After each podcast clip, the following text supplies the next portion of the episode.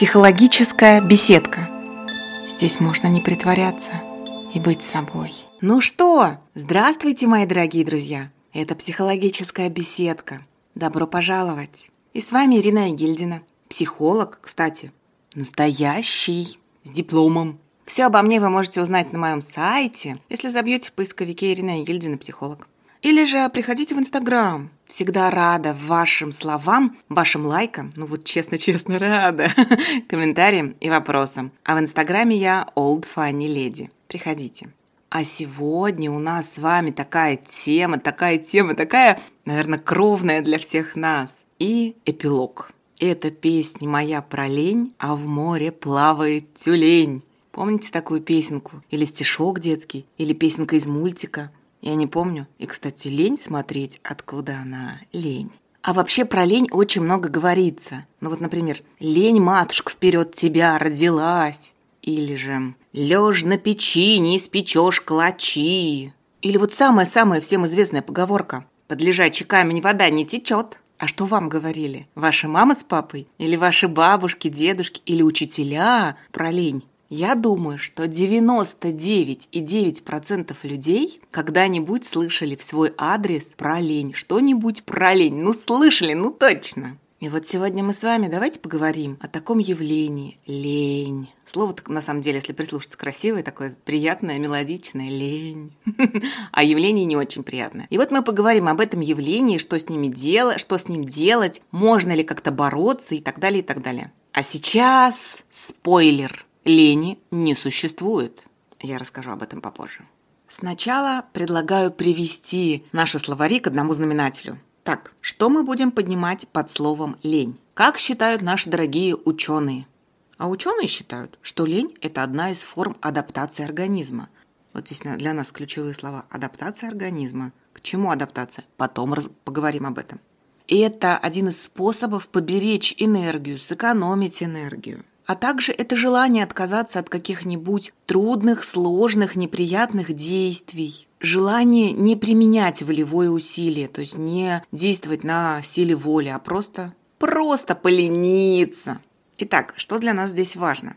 Экономить энергию, способ адаптации, нежелание использовать силу воли.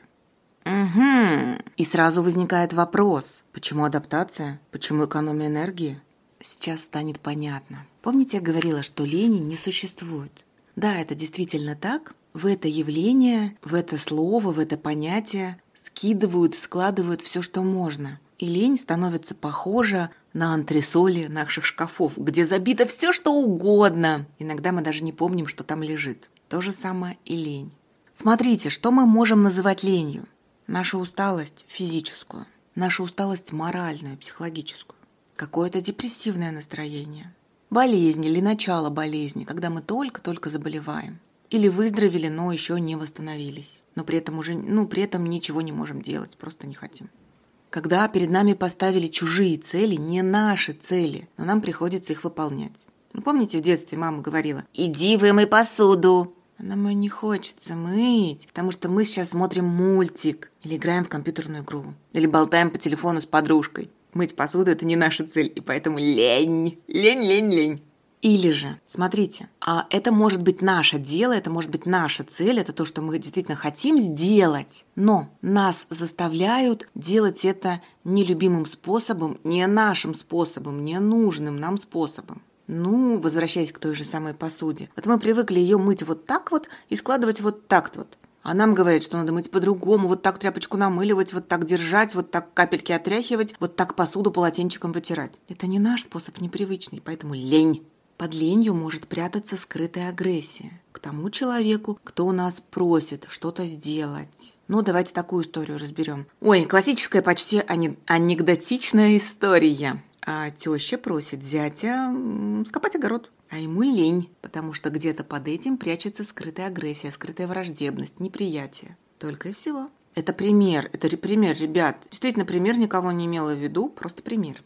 Под ленью могут прятаться переживания и чувства, сплетенные в клубок. Такой запутанный клубок, в котором мы не разобрались и не можем разобраться. У нас пока нет сил разобраться, поэтому наша энергия на нуле, и нам кажется, что нам все лень. Ну и про депрессию, про депрессивные переживания я говорила, повторюсь, если что, еще раз, тоже может прятаться под ленью. Ну и классическое, да, что может прятаться под ленью? Отсутствие интереса какого-то, отсутствие мотивации тоже прячется под ленью. И много-много-много-много всего другого. Например, страх выполнять вот, это вот, вот эту работу, вот это дело, вот это действие. Страх по разным причинам. А вдруг не получится, а вдруг не смогу, поэтому тоже становится лень. Вот, поэтому и говорят, что лень не существует. На самом деле под ленью что-то прячется. Так, скажете вы мне, Ирина, а почему тогда нам с детства говорят, что мы ленивые, что лень и так далее, и так далее? Ну, просто наши родители не привыкли разбираться в наших переживаниях и чувствах, в том, что с нами происходит, и поэтому все это называется одним словом лень. Но согласитесь, гораздо проще назвать то, что мы не делаем чего-то, словом лень, чем разбираться. Ирочка, а что с тобой, моя девочка? Почему ты не хочешь мыть посуду? В конце концов, маме тоже может быть лень разбираться в ребенке. Ладно, это ничья вина, это просто такая культурная особенность. Давайте смиримся, да, культурная особенность. Но мы-то с вами уже сейчас можем разобраться, что прячется за нашей ленью. Мы можем разобраться, что мы называем ленью в том или ином случае. Как разобраться? Давайте для этого проведем э, небольшую медитацию, такую крошечную-крошечную, мини-мини-мини-мини малюточку медитацию. Если вы слушаете меня не первый раз, тогда вы знаете, что надо сесть поудобнее, расслабиться, сесть э, в таком помещении, в комнате, где вас никто не побеспокоит, где будет тишина на кресло, на спинку со стулом или на диван. То есть сесть, облокотиться и почувствовать себя спокойно и расслабленно. Сели? Хорошо. Тогда прислушайтесь, пожалуйста, к своему дыханию. Вдох, выдох, вдох, выдох. С каждым вдохом, с каждым выдохом вы расслабляетесь, вы чувствуете спокойствие и погружаетесь в себя. Прислушайтесь, пожалуйста, к себе, посмотрите внутренним взглядом на свое тело, на самого себя – и найдите, где в вашем организме, где в вашем теле обычно прячется лень. У кого-то лень сидит в ногах, у кого-то в руках, у кого-то в голове или в груди, может быть, в животе или в спине. Посмотрите, где сидит ваша лень. Зафиксируйте это место – и теперь направьте на это место луч света, луч тепла, может быть солнечный луч. Прогрейте это место, согрейте его мысленно, теплом и светом. После этого спросите, дорогая лень, что ты скрываешь, что ты прячешь от меня? Дорогая лень, что прячется под твоей маской? Дорогая лень, кто ты на самом деле? И послушайте, прислушайтесь к тому ответу, который возникнет мысленно у вас в голове, который возникнет в вашем сердце. Это и есть то, что прячет ваша лень. После того, как услышите ее ответ, поблагодарите свою лень за то, что она с вами общалась, за ее честность. И возвращайтесь сюда, к нам, открывайте глаза.